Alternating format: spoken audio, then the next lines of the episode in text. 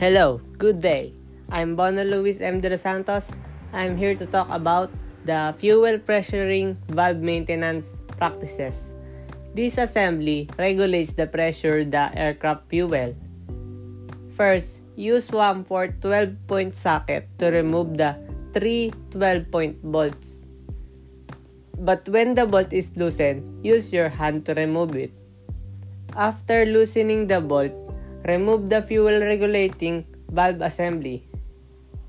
Remove the four transfer tubes and start servicing by using a brush and kerosene to clean the parts.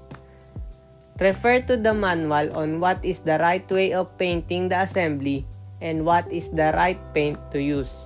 And that's all. Thank you.